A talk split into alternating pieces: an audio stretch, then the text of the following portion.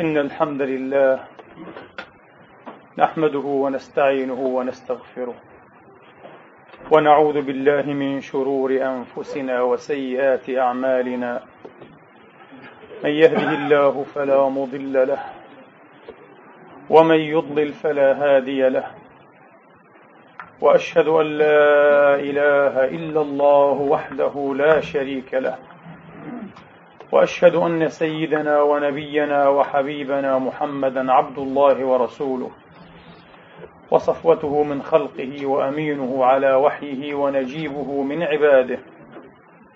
صلى الله تعالى عليه وعلى آله الطيبين الطاهرين وصحابته المباركين الميامين وأتباعهم بإحسان إلى يوم الدين وسلم تسليما كثيرا.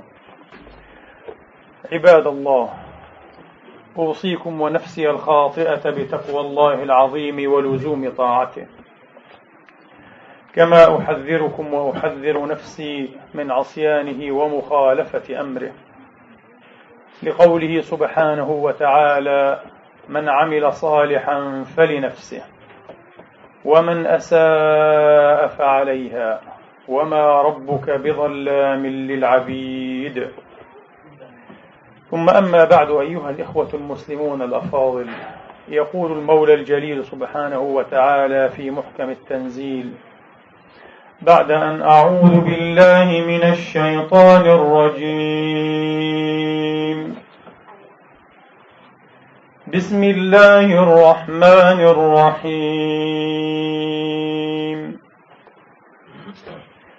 قد أفلح المؤمنون الذين هم في صلاتهم خاشعون. والذين هم عن اللغو معرضون. والذين هم للزكاة فاعلون. والذين هم لفروجهم حافظون. إلا على أزواجهم أو ما ملكت أيمانهم فإنهم فإنهم غير ملومين. فمن ابتغى وراء ذلك فأولئك هم العادون. والذين هم لأماناتهم وعهدهم راعون. والذين هم على صلواتهم يحافظون. أولئك هم الوارثون. الذين يرثون الفردوس هم فيها خالدون. صدق الله العظيم وبلغ رسوله الكريم ونحن على ذلك من الشاهدين. اللهم اجعلنا من شهداء الحق القائمين والقصد آمين. اللهم آمين. أيها الإخوة الأحباب في مثل هذه الأيام المباركة جرت العادة وهي جارية أن يتحدث المتحدثون عن إسراء رسول الله صلوات ربي وتسليماته عليه وعن معراجه بأبي هو وأمي. وفي تلكم الليلة الزهراء الشريفة المنيفة أيها الإخوة الأحباب عاد رسول رب العالمين وخيرته من خلقه بتحفة أتحفه بها ملك الملوك سبحانه وتعالى. فعادة الملوك أيها الإخوة أنهم إذا زارهم زائر من صفوة معارفهم ومن خلصانهم أنهم لا يعيدونه إلا بتحفة سنية وبخلعة ملوكية. فماذا كانت خلعة رسول الله صلى الله عليه وآله وأصحابه وسلم؟ وماذا كانت تحفته؟ وهي من بعد تحفة لأمته. وخلعة للصالحين من أتباعه. لقد كانت أيها الإخوة الأفاضل الصلاة التحفة التي عاد بها رسول الله هدية ملك الملوك سبحانه وتعالى الصلاة. الصلاة التي يرى فيها المبتدئون الذين لم يدخلوا نعيمها ولم يرتاضوا فراديسها ولم يتنعموا أيها الإخوة بما فيها من أنوار وأسرار وعطايا ومنح وهبات وخلع يرونها تكليفا وهي في حقهم بلا شك تكليف إلا أن من ارتاض في مراتع فراديسها وتنعم بأن بصنوف نعمها وتضلع من ماء زمزم أسرارها وتنور بشيء من أنوارها آضت وعادت ورجعت الصلاة في حقه نعيما. لا مجرد تكليف شاق. يقول أحد الصالحين من مثلك أيها المؤمن؟ خلي بينك وبين الطهور وسمح لك وأذن لك بالدخول على الملك. من مثل المؤمن؟ يتطهر؟ وما هو بعد ذلك أيها الإخوة؟ إلا أن يرتفع الحجاب. الإذن حاضر دائم. متاح بين يديه أن يدخل على ملك الملوك في كل ساعة من ليل أو نهار إلا في الأوقات التي تكره فيها الصلاة. حسبي عزا أني عبد يحتفي بي بلا مواعيد ربه هو في قدسه الأعلى وأنا ألقى متى وأين أحب أعظم عز أعظم شرف. الصلاة أيها الإخوة هي عماد الدين وعصام اليقين ورأس القربات وغرة الطاعات بأنوارها عمر الله سبحانه وتعالى قلوب العباد برفع الحجاب برفع الحجاب وبالإدناء والإزلام الصلاة هي وصيته سبحانه وتعالى لأنبيائه والمرسلين من عباده ليس فقط لأمثالنا من النقصة من الضعف من المشوبين إنما للكملة الواصلين المخلصين من عباده. لم يروا في كمالهم ولم يروا في صفو أحوالهم ولم يروا في عظيم وخطير وشريف ما أنعم به عليهم أيها الإخوة. مندوحة تجعلهم يتجافون الصلاة أو يبتعدون عنها أو يزهدون حظوظهم منها ومن نعيمها. كلا. فهذا هو روح الله وكلمته نبيه ورسوله عيسى عليه الصلاة وأفضل السلام. يقول وأوصاني سبحانه وأوصاني بالصلاة والزكاة ما دمت حيا. واذكر في الكتاب إسماعيل إنه كان صادق الوعد وكان رسولا نبيا وكان يأمر أهله بالصلاة. أهل بيت النبوة معدن الرسالة وكان يأمر أهله بالصلاة والزكاة وكان عند ربه مرضيا.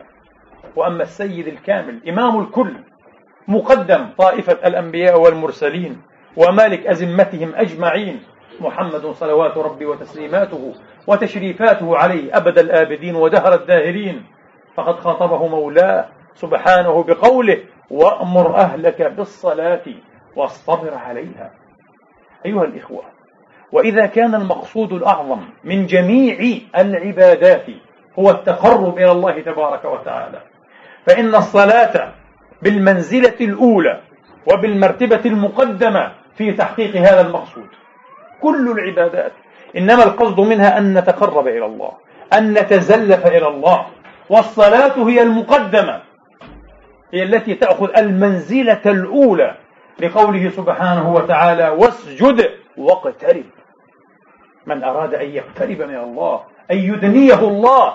إدناء اختصاص بالإنعام والإحسان. وإلا فالقرب والبعد من ذاته محال لأن القرب والبعد من صفات الأجسام. كما قال شيخ الإسلام الإمام العز بن عبد السلام قدس الله روحه الكريمة. هكذا واسجد واقترب. وهي خطاب لمحمد ومن بعده لأمته. خطاب مواجهة كما يقول علماء أصول الفقه. أيها الإخوة وإذا كان هذا هو المقصود من العبادات طرا.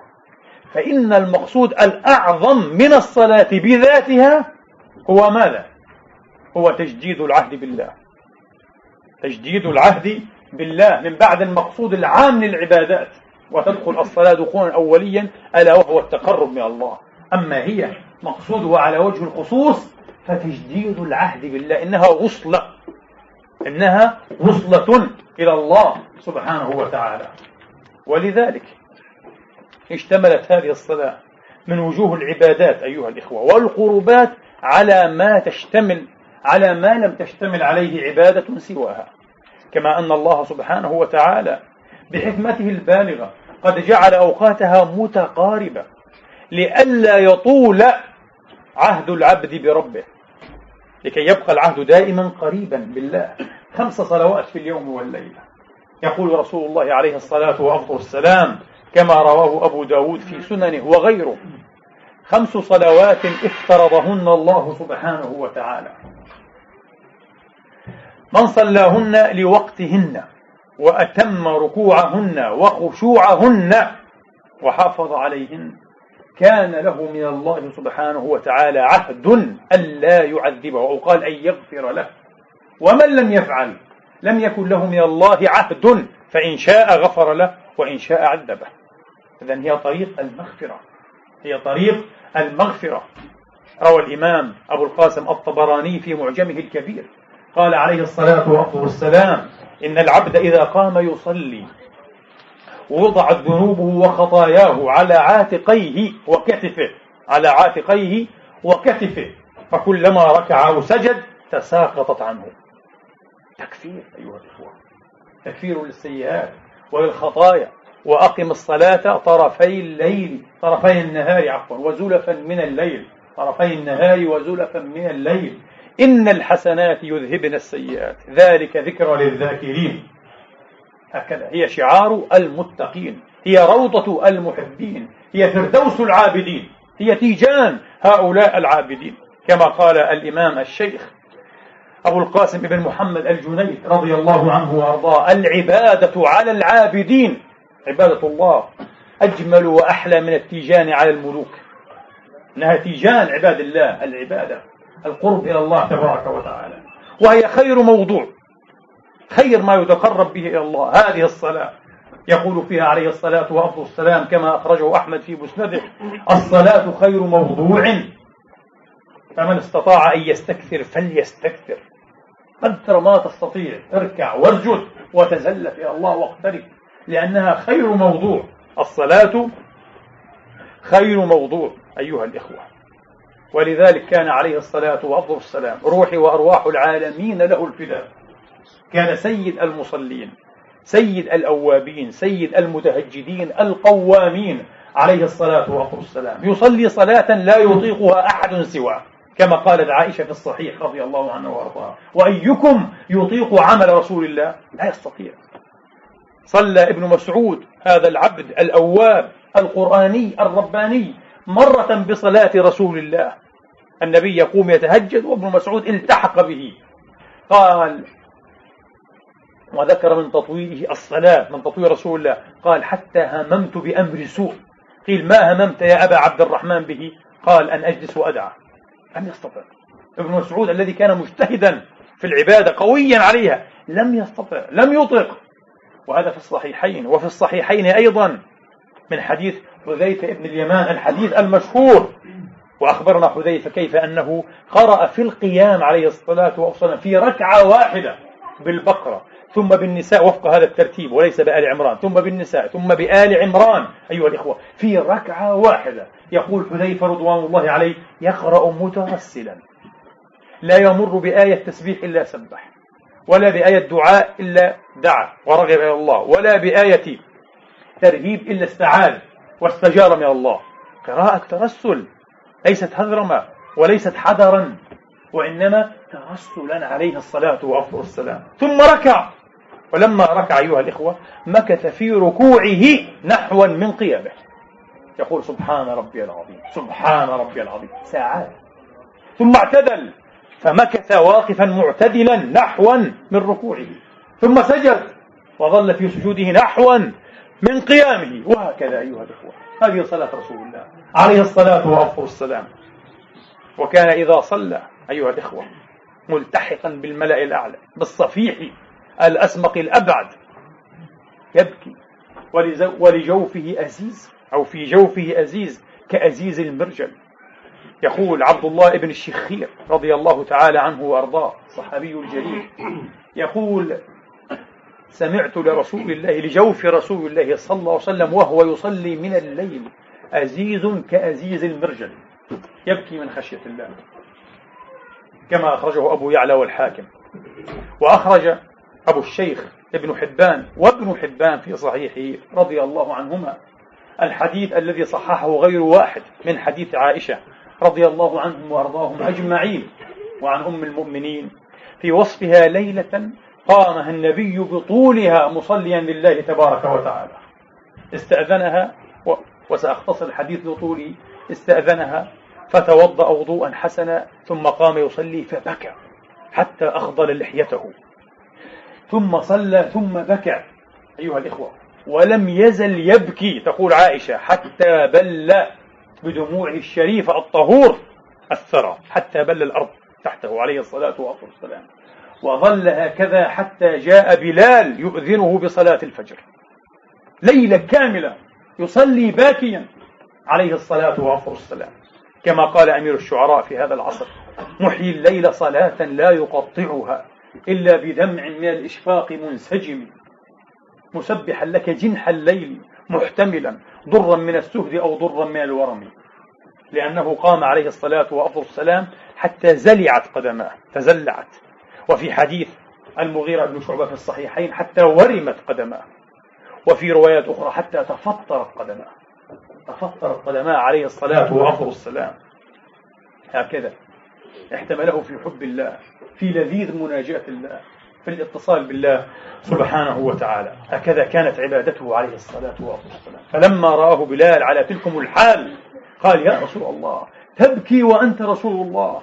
قال يا بلال ولم لا أبكي وقد أنزل الله علي الليلة إن في خلق السماوات والأرض واختلاف الليل والنهار لآيات لأولي الألباب الذين يذكرون الله قياما وقعودا وعلى جنوبهم ويتفكرون في خلق السماوات والأرض الآيات حتى آخرهن من سورة آل عمران وهن الأواخر.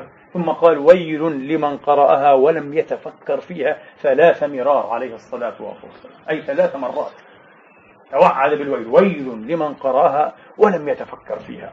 هكذا كانت صلاته عليه الصلاة وأفضل السلام في مسند أحمد كان النبي إذا حزبه أمر صلى. قال تعالى واستعينوا بالصبر والصلاة. استعينوا بالصلاة على المصائب على البلايا. استعينوا بالصلاة على الثبات على طريق الله سبحانه وتعالى القاصد. استعينوا بالصلاة على ظلم العباد وجحودهم وتنكرهم. استعينوا بالصلاة على كل مهم من أمور الدنيا وأمور الدين. نعم النبي كان يستعين بها فإذا حزبه أمر صلى. وفي المسند أيضا الحديث المشهور الذي تعرفونه جميعا كان يقول أقم الصلاة يا بلال أرحنا بها. أرحنا وليس أرحنا منها أرحنا بها. راحته وروحه أيها الإخوة روضته جنته في محرابه عليه الصلاة والسلام. وهكذا هو المؤمن الصادق جنته في محرابه. أيها الإخوة هذه الصلاة يظنها بعض الناس الذين لم يتنعموا بنعيمها. لم يتنوروا بأنوارها. يظنونها فضلا عن أنهم يرونها تكليفا شاقا عسيرا. يتكابدونه ويتكاءدهم. يظنونها فعل الدراويش والمتصوفة وأهل العبادة. إنها فعل هؤلاء الصالحين. لكنها أيضا سيما عباد الله المنصورين. فلا نصر ولا عزة إلا بإقامة الصلاة وليس بالصلاة. كل ونصلي لكن من منا يقيم الصلاة؟ من يصلي على الوجه الذي يرضي الله سبحانه وتعالى؟ وكما أحب وكما أراد الله. إن الله تبارك وتعالى في كتابه العزيز أيها الإخوة لم يأمر هذه الأمة في آية واحدة بالصلاة ولا في آية إنما أمرهم في كل آية كتابه العزيز بإقام الصلاة. لم يقل صلوا أبدا وإنما وإنما أمر عبده ونبيه قال فصل لربك. لماذا؟ لأنه يعلم أنه إنما يقيم الصلاة دائما. لا يصلي مجرد الصلاة إنما هو خير من أقام الصلاة. أما نحن فلم ترد آية واحدة بأمرنا بالصلاة مجرد هكذا وإنما بالقيام أن نقيم الصلاة على وجهها كما أرادها الله. اسمعوا إلى قول المولى سبحانه وتعالى في صفات عباده الذين يستحقون التمكين والظفر والنصرة الإلهية. قال الذين إن مكناهم في الأرض ولا ينصرن الله من ينصره. إن الله لقوي عزيز. من هم؟ الذين إن مكناهم في الأرض. أقاموا الصلاة. أول شيء لم يقل الذين إن مكناهم في الأرض زعموا أنهم سيأتون للعالم بمشروع ثقافي اقتصادي حضاري فلسفي. كلام لا معنى له. أول شيء من صفات هؤلاء أقاموا الصلاة. وهؤلاء هم الذين يستحقون النصر الإلهي. وإلا فلا نصر. أقاموا الصلاة. ولم يقل صلوا.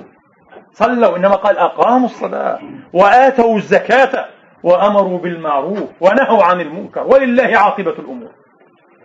وفي آيات النور أيها الإخوة آيات الوعد بالتمكين. وعد الله الذين آمنوا منكم وعملوا الصالحات. ليستخلفنهم في الأرض كما استخلف الذين من قبلهم. وليمكنن لهم دينهم الذي ارتضى لهم.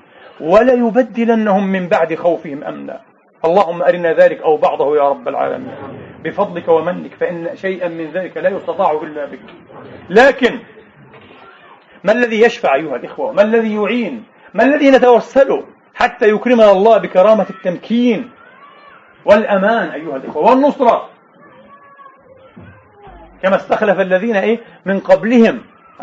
قال سبحانه وتعالى نعم.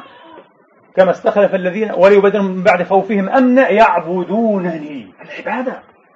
العبادة ورأسها الصلاة. ورأسها الصلاة. يعبدونني.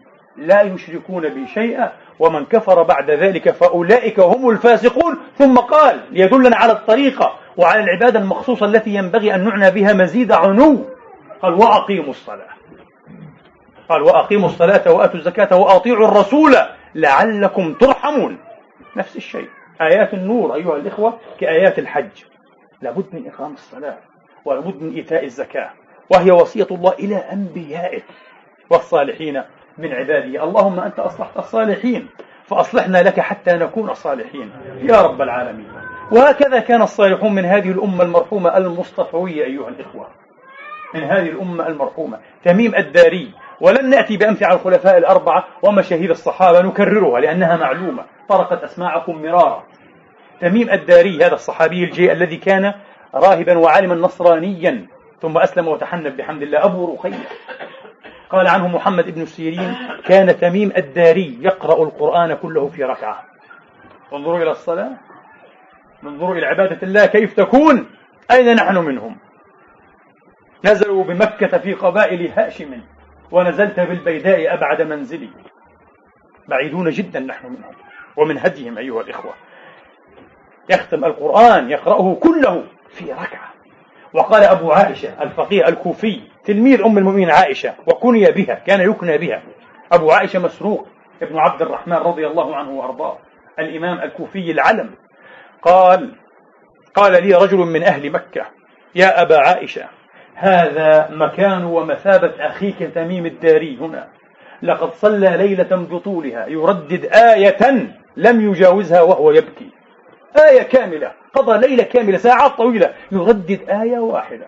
أم حسب الذين اجترحوا السيئات أن نجعلهم كالذين آمنوا وعملوا الصالحات سواء محياهم ومماتهم؟ ساء ما يحكمون. العمل العمل ليست الأماني ليس الغرور أيها الإخوة ليس التمني على الله. العمل لا بد من العمل. ليس من عمل كمن إيه؟ كمن هو بطال قاعد. أبدا إنما العمل. الرسول عليه الصلاة والسلام. ولهم به أسوة أيضا أحيا ليلة حتى أصبح بآية واحدة يرددها من أجل أمته إن تعذبهم فإنهم عبادك.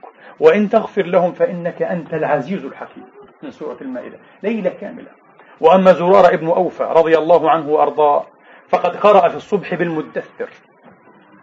ولم يجاوز أولها مطلعها. حتى إذا بلغ قول الحق سبحانه فإذا نقر في الناقور لم يتمها ووقع فحرك فإذا هو ميت رضي الله عنه وأرضاه. تنخلع قلوبهم لهذا الكلام الإلهي الذي قال الله فيه أنه لو أنزله على جبل وليس على قطعة لحم لكنها أحيانا تصلد وتصلب وتقسو حتى تكون أقسى من الصخر والعياذ بالله. نعوذ بالله من جمود العين وقسوة القلب. لرأيته خاشعا متصدعا من خشية الله. كانوا يسارعون أيها الإخوة إلى هذه العبادة. وجماعة في المساجد بيوت الرحمن قلوب معلقة بالمساجد. يقول أحدهم رأيت مؤذن عمر ابن عبد العزيز خامس الراشدين رضوان الله عليهم أجمعين وهو خليفة يأتيه يؤذنه بالصلاة في خناصرة بليدة من أعمال حلب في اتجاه البادية وكان واعي عليها قبل أن يصير خليفة على الأمة. قال رأيته يأتي فيقول السلام عليك يا أمير المؤمنين ورحمة الله وبركاته فما يقضي حتى يكون خرج إلى الصلاة. متأهب دائما. أن يدرك الصلاة لأول وقتها صلاة الجماعة وفي الصف الأول خلف الإمام. لا يقضي المؤذن التحية يقول له السلام عليك ورحمة الله وبركاته يكون قد خرج مباشرة إلى المسجد رضي الله عنه وأرضاه. أمير قائد الأمة. لم يقل أنا عندي هموم. أنا معذور حتى في ترك إيه؟ صلاة الجماعة وفي تأخير الصلاة فردا لأن عندي هموم أمة. كلا إنما كان يعلم أنه يستعين بهذه الصلاة وتحسينها وتجويدها أيها الإخوة. صلاة عبادة الربانيين على أمر أمته على ما هو فيه من المهم العظيم الشاق الجسيم بالصلاة واستعينوا بالصلاة والصلاة. عمر بن عبد العزيز رضي الله تعالى عنه وأرضاه. هكذا كان. أبو عبد الرحمن السلمي مقرئ أهل الكوفة أحد القراء الكبار العظام العابد الجليل. هذا الرجل أيها الإخوة ذكر من صلاته الشيء العجيب وختم الله له بالحسنى. لما اعتل وتمرض في علو سنه أي في كبره كان يأمرهم أن يحملوه حملا إلى المسجد ليصلي الجماعة.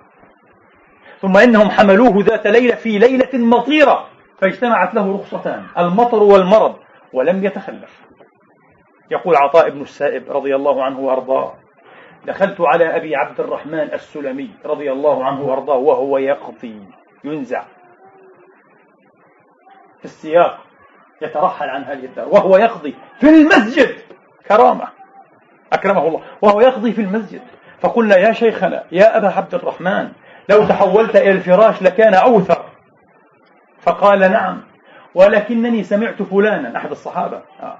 يقول قال صلى الله عليه وآله وأصحابه وسلم ولا يزال الرجل في صلاة ما دام في مصلاه ينتظر الصلاة والملائكة تقول اللهم اغفر له اللهم ارحمه فأحب أن أكون في صلاتي. أحب أن ألقى الله وأنا في صلاة أنا أنتظر الصلاة رضي الله عنه وأرضاه. شيء عجيب هكذا كانوا. وأما الإمام زين العابدين ما أنسب هذا الاسم لمسماه هو زين العابدين. الذي قال فيه إمام دار الهجرة. مالك ابن أنس رضي الله عنه وأرضاه. أحرم زين العابدين أي بحجة. فلما أراد أن يلبي ثقل عليه. أنه كان يخاف أن يكون ممن يقول لبيك فيجاب لا لبيك ولا سعديك. ليس كل من لبى لبي. ليس كل من لبى لبي أيها الإخوة. كانوا يخافون جدا من هذه الكلمة. كانوا أهل صدق وبرهان. قال فثقلت عليه ثم إنه قالها فأغمي عليه. فسقط من على ناقته فهشم رضي الله عنه وأرضاه. قال مالك رضي الله عنه وأرضاه وبلغنا أنه كان يصلي في اليوم والليله ألف ركعة ويلقب بزين العابدين. ابن رسول الله. هذا ابن رسول الله أيها الإخوة. هو الإمام علي ابن الحسين. ابن علي بن أبي طالب. رضي الله عنهم وأرضاهم أجمعين. وقدس الله أسراره الكريمة ابن رسول الله. شبت نار عظيمة في منزله يوما. فهرع أهله والناس. وقيل يا ابن رسول الله النار النار يا ابن رسول الله. فلم يشعر ولم يجب. حتى طفيت بإذن الله وبحوله. فقيل له النار. قال لم أحس. شغلني عنها النار الأخرى. نار جهنم في مخيلتي دائما. شغلني عنها النار الأخرى. يقول طاووس اليماني وما أدراكم من طاووس رضي الله عنه وأرضاه. يقول سمعت زين العابدين يدعو ربه ساجدا. يقول عبيدك بفنائك. لا يرى نفسه عبدا لله. هو أحق أن يكون عبدا. هو عبيد.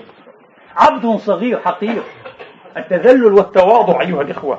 أول ما تعلمنا الصلاة أن نتذلل وأن ننكسر وأن نتواضع لله ثم لعباد الله الصالحين.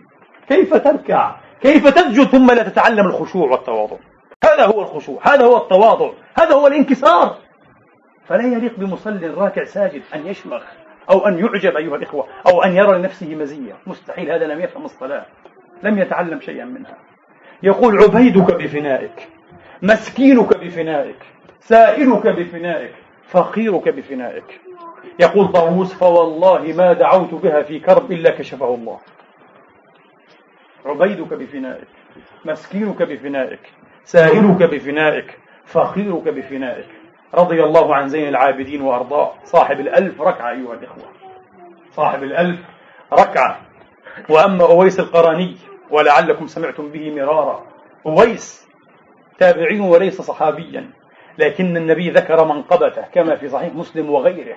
قال رجل من أمتي بار بأمه ذكر نعته. يشفعه الله يوم القيامة في مثل ربيعة ومضر. في العرب في أمم في ملايين. يا علي ويا عمر إذا لقيتما فسلما عليه وسلاه أن يستغفر الله لكما. الله أكبر. وليس صحابيا هذا أويس القرني. سماه الإمام الشاطبي أبو إسحاق رحمة الله عليه سيد العباد بعد الصحابة.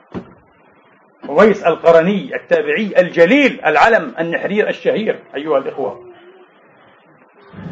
يقول أحد الصالحين وهو الربيع بن خشيم وسيأتيكم نبأه رضي الله عنه وأرضاه.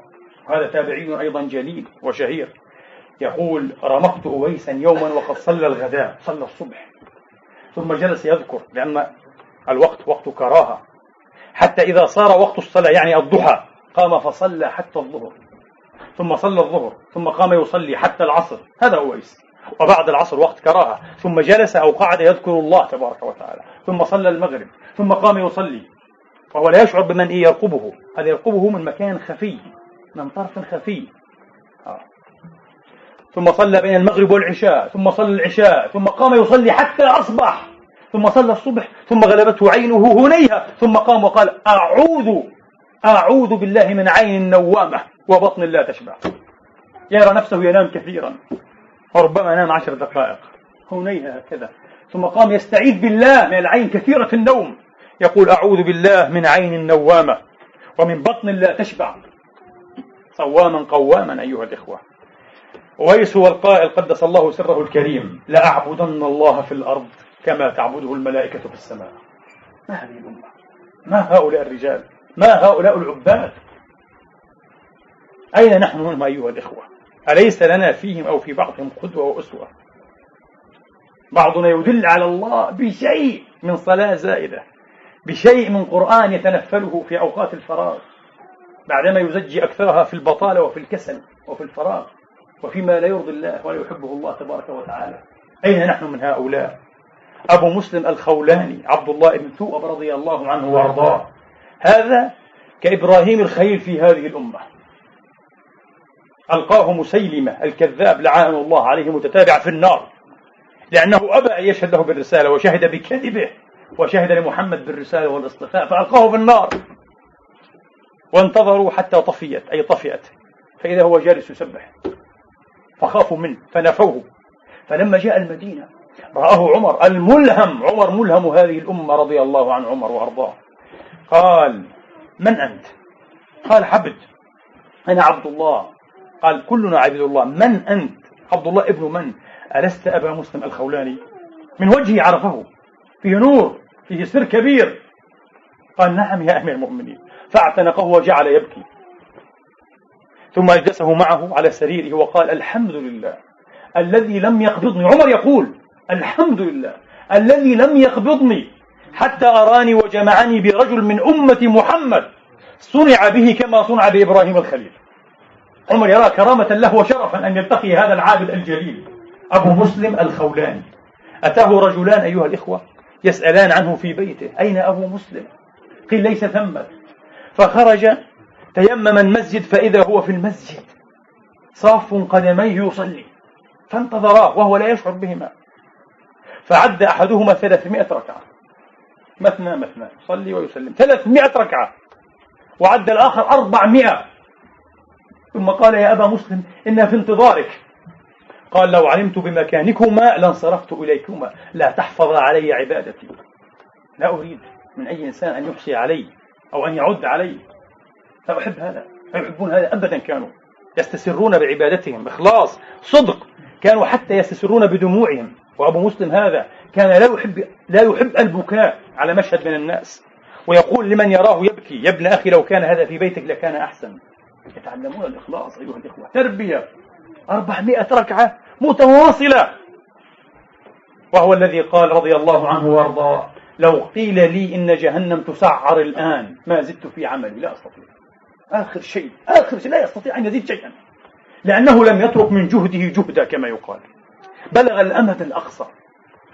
لم يبق في قوس العبادة والجهد منزع. أبو مسلم هو القائل أيظن أصحاب محمد أن يسبقونا إليه؟ كلا والله لنزاحمنهم حتى يعلموا أنهم خلفوا بعدهم رجالا. وهذه الرجولية. الرجولية ليست في الجسم أيها الإخوة وليست في الشهادات وليست في اللسان الذلق المرسل السائد وليست في الدعاوى العريضة والأماني المغرورة الغارة. الرجولية في تقوى الله. من اتقى الله وعبد الله وتزلف إليه بحق وصدق وإخلاص فهو الرجل. ولم يشهد الله بالرجولية إلا لأمثال هؤلاء. قال سبحانه من قائل في وصف البيوت المعمورة الطهور قال في بيوت أذن الله أن ترفع ويذكر فيها اسمه يسبح له فيها بالغدو والآصال رجال رجال. هذه الرجولية كما قال المفسرون أثبت وصف الرجولية للعباد السالكين درب الرحمن سبحانه وتعالى. رجال أيها الإخوة. اللهم اجعلنا من هؤلاء الرجال. أصحاب العزمات الرجلة أيها الإخوة. العزمات القحساء قال لا سنزاحمهم على محمد. إن شاء الله. لعلنا نصل معهم لا يسبقونا. وليعلموا أنهم خلفوا بعدهم رجالا. وقد كان رجلا رضي الله تعالى عنه وأرضاه. سعيد بن المسيب أيها الإخوة. أحد السبعة. أحد فقهاء المدينة السبعة. الشيخ الجليل. سعيد بن المسيب لم تفته. تكبيرة الإحرام في مسجد رسول الله وراء الإمام خمسين سنة. انظروا بالله عليكم. هذا كان معجزة هذا كان معجزة ما أقدره على ذلك إلا رب العزة تبارك وتعالى لصدقه وإخلاصه. خمسون سنة لم يفرط أيها الإخوة أن تفوته تكبيرة الإحرام في خمسين سنة. وأين أيها الإخوة؟ في الصف الأول. يقول لم تفتني تكبيرة الإحرام. في الصف الأول خمسين سنة ولم أنظر إلى قفا رجل في الصلاة خمسين سنة. لماذا؟ لأنه لو كان في الصف الثاني سينظر إلى أقفية الرجال. لكن ما وقف في الصف الأول لم ينظر إلا إلى الجدر إلى الجدار. لأنه في الصف الأول. قال الإمام أبو عمرو الأوزاعي إمام أهل الشام رضي الله عنهم وأرضاهم أجمعين وهذه فضيلة لم تثبت لأحد من التابعين سواه. قيل لسعيد بن المسيب وكان له موقف من الظلم وظلم الحكام. إن طارقا يطلبك يريد قتلك. فاختفي تغيب. قال بحيث لا يقدر الله علي. الله أكبر. انظروا إلى اليقين. ماذا أتغيب؟ آمن ذاق طعم الإيمان. من آمن بمواقع القضاء. قال أتغيب يعني بحيث لا يقدر الله علي. لو قدر الله علي أن أموت على يده لمت. فلن أتغيب ولن أختفي. قيل له فلا تبرح بيتك. قال وأسمع النداء حي على الفلاح ولا أخرج. الله كيف؟ إذا سمعت النداء لابد أن أخرج لابد أن أصلي في جماعة رضي الله عن سعيد وأرضاه. الربيع بن خثيم وضبطه بعضهم خيثم واختلف في ضبطه. الربيع بن خثيم أيها الإخوة تابعي جليل. هو تلميذ عبد الله بن مسعود رضي الله عنهم وأرضاهم أجمعين. كان عبد الله إذا رآه يقول يا ربيع لو رآك رسول الله لأحبك ما رأيتك إلا وذكرت المخبتين. وفي رواية كان إذا رآه يكبر يقول الله أكبر. وبشر المخبتين. كان فيه إخبات. الربيع بن خثيم رضي الله عنه وأرضاه. سقط جانبه أي شل شلا نصفيا. سقط جانبه رضي الله عنه وأرضاه. فكان يأمرهم بأن يعتمد أي على رجلين منهما يهادى بينهما. يهادى أن يتمايل ولا يستطيع أن يعتمد على نفسه لضعفه للشيء الذي أصابه. يهادى. فقيل له يا أبا اليزيد. وبها كان يكنى. يا أبا اليزيد لقد رخص الله لك ولأمثالك. أنت رجل مريض. وفي كبر سنك. قال نعم إنه كما تقولون ولكني أسمعه أي المؤذن يقول حي على الفلاح. وأقول لكم من سمع حي على الفلاح فإن استطاع أن يأتيها زحفا إن استطاع أن يأتيها حبوا فليفعل. هذا هو هذه العبادة. هذه تخلف. الربيع. هكذا كانوا. هؤلاء هم أتباع رسول الله. ولهم قدوة بأصحابه ولهم قدوة به فهو قدوة القدى وأسوة الأسى عليه الصلاة والسلام. دخل أيها الإخوة عبد الله ابن عبيد الله ابن عتبة ابن عبد الله بن مسعود. وهذا أيضا أحد السبعة أحد فقهاء المدينة السبعة رضي الله عنهم وأرضاهم أجمعين. دخل على أمنا عائشة رضي الله عنها وأرضاها قال يا أم المؤمنين ألا تحدثيني بمرض رسول الله. كيف تمرض الرسول؟ المرض الذي ترحل على أثره من هذه الدنيا. صلوات ربي وتسليماته عليه حميدا سعيدا. فقالت بلى. لقد مرض رسول الله وثقل عليه الصلاة والسلام فقال لنا أصلى الناس أي مرة؟ قلنا لا يا رسول الله. هم ينتظرون ينتظرونك. قال ضعوا لي ماء في المخضب في أجانة كبيرة هكذا. لماذا؟ يريد أن يصيب من هذا الماء البارد حتى يتقوى قيا حتى ينتعش. لأنه كان ضعيفا جدا بمرضه عليه الصلاة والسلام. فوضعوا له فأصاب من الماء ثم قام لينوء بمعنى يقوم أيها الإخوة لفظا ومعنى. أراد أن يقوم فأغمي عليه. كل هذا من أجل الصلاة يريد أن يصلي بالناس جماعة. ثم أفاق. فقال أصلى الناس؟ قلنا لا يا رسول الله هم ينتظرونك. قال ضعوا لي الماء. ماء جديدا. آه باردا. فوضعوا. فأصاب من توضأ تطهر ثم قام لينوء أراد أن يقوم يعني فأغمي عليه. وهكذا فعلها في الثالثة ثم في الرابعة. آه. وسألهم قالوا لا هم ينتظرونك تقول عائشة والناس عكوف بالمسجد ينتظرون العشاء الآخرة خلف رسول الله. حريصون أن يصلوا بصلاة رسول الله مؤتمين العشاء الآخر أي العشاء يعني. لأن المرء تسمى العشاء أيضا. العشاء الآخرة. ولما علم أنه لا يستطيع روح له الفداء عليه الصلاة والسلام وأرواح العالمين. قال مروا أبا بكر فليصلي بالناس. ضعف عنها لم يستطع. أربع مرات يحاول ولم يستطع. لم يستطع أن يقوم على رجليه. فجاءه رسول الرسول فقال يا أبا بكر إن رسول الله صلى الله عليه وسلم يأمرك أن تصلي بالناس. فقال صلي يا عمر. وكان رجلا رقيقا. أي أبو بكر تقول عائشة. فقال عمر كلا أنت أولى يا أبا بكر. فصلى أبو بكر بالناس أياما الحديث وهو في البخاري. وفي البخاري أيضا أيها الإخوة من حديث عائشة. تقول فلما أحس الرسول صلى الله عليه وسلم خفة في قصة المرض أحس بخفة. كيف كانت خفته؟ قام وصلى بالناس. فلما أحس بخفة قام معتمدا على رجلين. وهما العباس وعلي. لم تذكرهما عائشة لكن ذكر إيه؟ في سياقات أخرى. كان هما إيه؟ الإمام علي والعباس رضي الله عنهما. قام معتمدا على رجلين يهادى بينهما أي يتمايل بينهما. قالت كأني أنظر إلى قدميه تخطان. أي لا يستطيع أن يرفعهما عن إيه؟ عن الأرض لشدة ضعفه. تخطان في الأرض هكذا. وجاء وصلى عليه الصلاة والسلام. هذه الخفة التي وجدها. استطاع أن يصلي بها. فما بالنا أيها الإخوة وما بال الكثير منا يتخلف عن الصلاة ليست في جماعة المسجد وإنما عن الصلاة لأول وقتها أو في فضيلة وقتها وفي بيته. وهو محفوظ مخدوم أيها الإخوة مستريح. ما هذا الكسل؟ وما هذا التفريط وما هذا التقصير. أمثلة كثيرة جدا جدا أيها الإخوة. لا تنقضي. كما قلت ولن لن يجد واجد. ولو فتش ولو نوقر الدهر أمة بلغت في العبادة وفي صفاء اليقين وفي التزلف والتقرب إلى الله كهذه الأمة. هذه أمة مرحومة برحمة نبيه عليه الصلاة وأفضل السلام. نعم. هناك أيها الإخوة أيضا وهب ابن منبه رضي الله عنه وارضاه. هذا حبر من أحبار اليمن اليهود. أسلم. وقال قرأت خمسين أو سبعين كتابا إلهيا. كان من أكبر العلماء في وقته. رضي الله عنه وارضاه. فلما أسلم كان من مشاهير العباد. وهب ابن منبه لم يضع جنبه على الأرض عشرين سنة. عفوا أربعين سنة. وصلى الصبح بوضوء العشاء عشرين سنة. وكان إذا نام في أربعين سنة لا ينام مثلنا ينام وهو جالس. حتى ينام قليلا. وكان من أهل الصلاة أيها الأخوة. يروي الإمام عبد الرزاق بن همام الصنعاني صاحب المصنف المشهور وأحد مشايخ البخاري.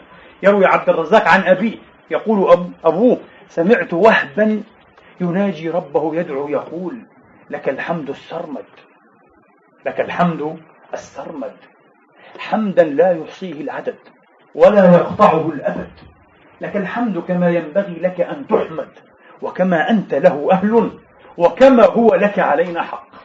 هكذا يناجي ربه. خرج يوما في سفر مع أحد إخوانه وأحبابه فأتوا صعدة بلدة فنزل فيها على رجل. فاتوا الليلة. قامت ابنة هذا الرجل فرمقت مصباحا ضوءا. خشيت أن يكون سارقا. فآذنت أباها. فخرج أبوها ينظر إلى هذا المصباح المشتعل المضيء فإذا بالرجل واهب ابن منبه وقد صف قدميه لله الملك الجليل لا إله إلا هو يصلي في ضوء مثل شعاع الشمس. شيء عجيب. من غير مصباح من غير شيء. في نور يصلي في حلقة من نور أحاطت به رضي الله عنه وأرضاه. فلما أصبح قال له يا عبد الله لقد رأيتك الليلة في هيئة. وضع غريب وعجيب. قال ما رأيت. قال كذا وكذا. قال بالله أكتم علي لا تحدث بهذا أحدا. هكذا كان عبادا منورين. ولذلك كان لهم الطوق والوسع أيها الإخوة وبذل المجهود حتى الأمد الأقصى في العبادة.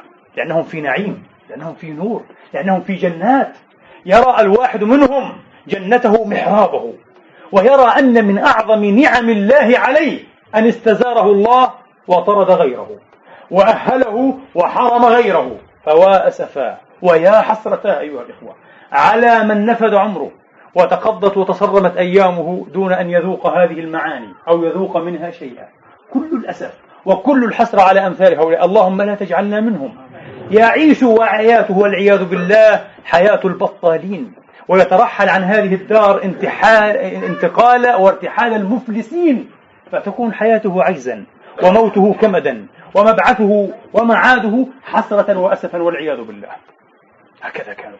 كانوا في نور من الله كانوا في نهار موصول, موصول الشروق أيها الإخوة بأضواء العبادة وأضواء الإخلاص لله تبارك وتعالى. الإمام سفيان الثوري سمعتم به كثيرا هو الإمام الخامس في الإسلام رضي الله عنه وأرضاه. سألوه عن ليلة قيل له يا أبا عبد الله وكان يكنى بها وبأبي سعيد وأكثر ما يكنى المحدثون بأبي عبد الله. يا أبا عبد الله صف لنا ليلك. قال أعطيها أول نومة يعني نفسه. أنام أول إغفاء أعطيها. حتى إذا استفاقت فوالله لا أقيلها. انتهى خلاص. هو إذا أغفت ساعة نصف ساعة ربع ساعة ساعة. ثم بعد ذلك هو إيه القيام إلى الصباح. فإذا استفاقت فوالله لا أقيلها. يقول الإمام المحدث العلامة الكبير عبد الرحمن ابن مهدي رضي الله عنه وأرضاه وكان من أصحابه يقول عبد الرحمن ابن مهدي رامقت سفيان الثوري ليلة بعد ليلة. ينظر في عبادته ينظر في ليلة. فكان إذا أغفى من أول الليل. يقوم بعد قليل في أوله فزعا مرعوبا. يقول النار النار شغلني ذكر النار عن الشهوات. ثم يأمر بوضوئه وبطهوره فيتوضأ. ثم يناجي ربه. ثم يدخل في الصلاة رضي الله عنه وأرضاه. قال فما أستبين قراءته من شدة بكائه. يقضي الليل كله قارئا باكا قال لا أستطيع أن أفهم ماذا يقرأ من القرآن. لشدة بكائه. يقول عبد الرحمن بن مهدي ما عاشرت ولا رأيت أحدا هو أرق. قلبه رقيق جدا ليس قاسيا.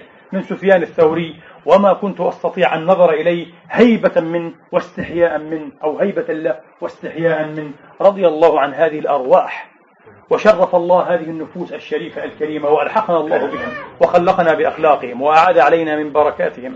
أقول قولي هذا وأستغفر الله لي ولكم فاستغفروه. الحمد لله. الحمد لله رب العالمين. يقول الحق وهو يهدي السبيل. الحمد لله الذي يقبل التوبة عن عباده ويعفو عن السيئات ويعلم ما تفعلون ويستجيب الذين آمنوا وعملوا الصالحات ويزيدهم من فضله. والكافرون لهم عذاب شديد. وأشهد أن لا إله إلا الله وحده لا شريك له. وأشهد أن سيدنا ونبينا وحبيبنا محمدا عبد الله ورسوله صلى الله تعالى عليه وعلى آله الطيبين الطاهرين وصحابته المباركين الميامين وأتباع بإحسان إلى يوم الدين وسلم تسليما كثيرا. وعلينا وعليكم وعلى إخواننا المسلمين والمسلمات بفضله ومنه ورحمته أجمعين. اللهم آمين. أيها الإخوة ما سمعتم هو كما يقال قطرة من بحر أو نقطة من وشل وهو غيض من فيض وقليل من كثير مما يسره الله ويسر له عباده الصالحين وأولياءه المقربين من هذه الأمة المرحومة. وهذا شيء لو ذكر عن الأنبياء لكان كثيرا. فأن يذكر عن آحاد الناس من أمثالنا فهو أكثر من الكثير. لكنه حجة الله البالغة سبحانه وتعالى علينا وعلى أمثالنا أن من أراد أن يتقرب وأراد أن ييسره الله لهذه المراتب العاليات ولهذه القربات الشريفات فهو مستطيع بحوله وقوته إن شاء الله تبارك وتعالى. لكن لابد من الجد لابد من التشمير لأن سلعة الله غالية. سلعة الله الجنة. تريد عملا. فهل من مشمر أيها الإخوة؟ وخير ما شمر له المشمرون هو عبادة رب العالمين لا إله إلا هو. مسلم بلا عبادة لا يصلح. أنا أقول لكم الحق إن شاء الله تبارك وتعالى. مسلم بلا عبادة حقيقية مع الله وبلا وصلة حقيقية مع الله لا يصلح. وإن ظن أنه من المصلحين ومن العاملين للإسلام الله لا ينفخ لا ينفخ البركة أيها الإخوة ولا يعطيها ولا ينزلها إلا على الصادقين. إلا على أوليائه المقربين. وهذا الصدق طريقه ماذا؟ هذا الصدق طريقه العبادة. التسلف إلى الله تبارك وتعالى. اللهج بذكره دائما من غير انقطاع. ما استطاع المرء إلى ذلكم سبيلا. أن يكون حليف قيام وحليف صيام وحليف عبادة أيها الإخوة. وأن يكف شره ولا يكون من الناس إلا في خير. هذا الذي يكون أمة من الناس وحده. كما قال الله في إبراهيم إن إبراهيم كان أمة. وكما قال ابن مسعود كنا نحدث أن معاذ بن جبل أمة. فقد يكون الرجل أمة وأمة قد لا تصلح كلها أيها الإخوة. أي جماعة من الناس جماعة عظيمة تعد بالآلاف أو بالملايين قد لا يصلحون وقد لا يباليهم الله بالا لأنهم ليسوا من أهله وليسوا من خاصته. أخذوا القشور وتركوا اللباب. اكتفوا بالدعاوى وتركوا تحقيق الحقائق. لا بد من تحقيق الحقائق. لما قال له حارثة وسأله كيف أصبحت؟ قال أصبحت مؤمنا حقا يا رسول الله. قال انظر يا حارثة أي انظر دعواك هذه دعوة عريضة. فإن لكل قول حقيقة أو لكل حق حقيقة. فما هي حقيقة قولك؟ فقال له يا رسول الله أظمأت نهاري وأسهرت ليلي. هذه الحقيقة. حليف صيام وقيام. أظمأت نهاري وأسهرت ليلي فأصبحت وكأني أرى عرش ربي بارزا وكأن الصراط تحت قدمي وكأن أهل الجنة عن يميني يتزاورون فيها وكأن أهل, أهل النار عن شمالي يتضاغون فيها. أي تضاغي الكلاب أكرمكم الله وأعزكم. قال النبي عليه الصلاة والسلام وأعجبه ذلك. عبد نور الله قلبه. عرفت فالزم هذه هي المعرفة. معرفة انكشاف. معرفة وصول لا معرفة دعوة وترديد كلام أيها الإخوة. وطريقها ماذا؟ طريقها اسجد واقترب. ومن الليل فتهجد به والمخاطب هو سيد خلق الله صلوات ربي وتسليماته عليه. ومن الليل فتهجد به نافلة لك عسى أن يبعثك ربك مقاما محمودا. أي إخواني وأحبابي في الله قد يقول قائل ولكني لا أذوق ولا أتشمم طعم الخشوع في صلاتي. لا بأس هذه في البداية. وإن شاء الله تبارك وتعالى. كما قال إيه القائل وأحسن ما شاء أخلق بذي الصبر أن يحظى بحاجته ومدمن القرع للأبواب أن يلج. أدمن القرع. كما قال النبي لعائشة أم المؤمنين يا عائشة أديمي قرع أبواب الجنة. بماذا؟ بكثرة الصيام. فكيف بالصلاة أيضا؟ اقرع الباب بهذه القربات بصلاة بزكاة بصيام بذكر بتلاوة باستمرار. وستصل إن شاء الله تبارك وتعالى. عتبة الغلام رضي الله عنه وأرضاه. وأيضا تروى هذه عن ثابت البناني تلميذ أنس بن مالك. يقولان كلاهما أو كل منهما يقول كابدت الصلاة عشرين سنة. عشرين سنة وأنا أتكابد الصلاة. أحب أن أصلي صلاة كاملة. صلاة خشاعة أوابة باكية. وبعد عشرين سنة عشرين سنة. وهؤلاء عباد كبار كانوا من التابعين. قال كابدت الصلاة عشرين سنة. وتنعمت بها عشرين سنة. ثبت عن ثابت البناني هذا قدس الله سره الكريم وهو تابع جليل أيها الإخوة رآه كان يرى أستاذه وشيخه أنس بن مالك وهو أستاذ معلمه يقول له يا ثابت ما أشبه عينيك عيني رسول الله. فلما قال له هذه البشرى ظل يبكي حتى عمش. فرحا وشكرا لله. نعمة تقتضي إيه؟ الشكر أيها الإخوة. شكر يقتضي أو يتقاضى المزيد إن شاء الله. حتى عمش. يقول حماد بن سلمة قال ثابت البناني رضي الله عنه وأرضاه ودعا اللهم إن كنت أعطيت أحدا من خلقك الأنبياء فمن دونهم الصلاة في قبورهم فأعطني ذلك.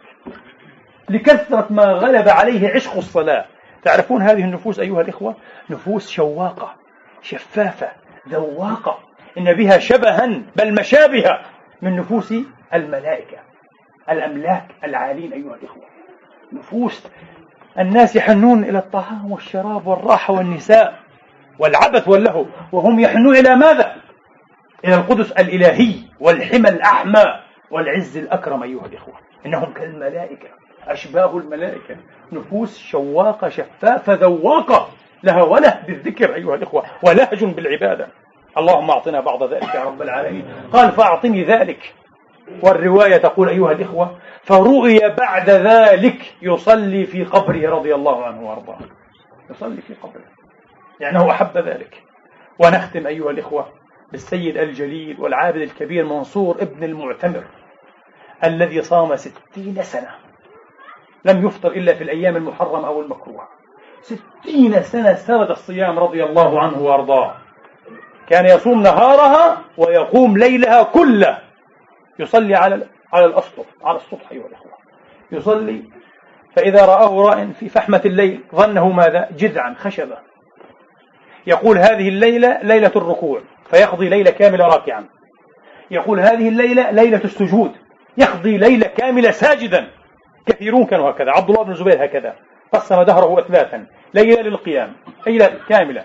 ليلة للركوع ليلة ثالثة للسجود ثم يعود. هكذا كان دهر عبد الله بن الزبير خليفة المسلمين في وقته رضي الله عنه وأرضاه. وهكذا كان منصور ابن المعتمر فلما توفاه الله إلى رحمته أيها الإخوة قال غلام لجيران لهم يا أمة يقول لأمه يا أمة الجذع الذي كان على دار آل فلان لست أراه.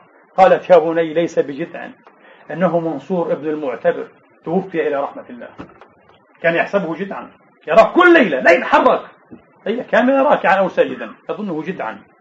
رضي الله عنه هكذا هو الخشوع. هذا معنى الخشوع. الثبات والسكينة لأنك مع الله في حضرة ذي الجلال والإكرام. لا إله إلا هو. قالت له أمه يا بني يا منصور ألا ترحم نفسك؟ إن لعينيك عليك حقا تبكي ليل نهار ولبدنك عليك حقا. فقال يا أم منصور دعي منصورا. يقول لأمه فإن, فإن بين النفختين نوما طويلا. فإن بين النفختين نوما طويلا. اللهم إنا نسألك كما أصلحت الصالحين أن تصلحنا لك برحمتك وفضلك ومنك يا رب العالمين. اللهم أذقنا حلاوة عبادتك ولذة مناجاتك وبرد اليقين بك يا رب العالمين. اجعلنا نخشاك حتى كأننا نراك وأسعدنا بتقواك ولا تشقنا بمعصيتك. وخذ لنا في قضائك وبارك لنا في قدرتك حتى لا نحب تأخير ما عجلت ولا تعجيل ما أخرت. واجعل اللهم غنانا في أنفسنا ومتعنا بأسماعنا وأبصارنا ما أحييتنا واجعله الوارث منا وانصرنا على من ظلمنا وأقر بذلك عيوننا. اللهم اجعل حبك أحب الأشياء إلى قلوبنا. واجعل خشيتك أخوف الأشياء عندنا. واقطع عنا حاجات الدنيا بالشوق إلى لقائك. وإذا أقررت أعين أهل الدنيا من دنياهم فأقر عيوننا من عبادتك إلهنا ومولانا رب العالمين. هب لنا الجد في خدمتك والصدق في طاعتك والإخلاص واليقين في عبوديتك يا رب العالمين. اللهم إنا نسألك ونبتهل إليك ونضرع أن تنصر الإسلام وأن تعز المسلمين. اللهم من أراد بالإسلام وبالمسلمين خيرا فكن له خير معين. ومن أراد به وبهم شرا فخذه أخذ عزيز مقتدر فإنهم لا يعجزونك وأدر عليهم دائرة السوء. وأنزل عليهم بأسك الذي لا يرد عن القوم المجرمين. اللهم اهتك أستارهم. وافضح سرائرهم يا رب العالمين. وافتح قبورهم واجعلهم للعالمين عبرا. اللهم واجعلهم شماثة للشامتين وعبرة للمعتبرين يا رب العالمين وأرنا فيهم يوما أسود قريبا. إلهنا ومولانا رب العالمين. اللهم لا تدع في جمعنا هذا محروما ولا مطرودا ولا يائسا. واجعله جمعا مرحوما. واجعل تفرقنا من بعده تفرقا معصوما. عباد الله إن الله يأمر بالعدل والإحسان وإيتاء ذي القربى. وينهى عن الفحشاء والمنكر والبغي يعظكم لعلكم تذكرون فستذكرون ما أقول لكم وأفوض أمري إلى الله إن الله بصير بالعباد قوموا إلى صلاتكم يرحمني ويرحمكم الله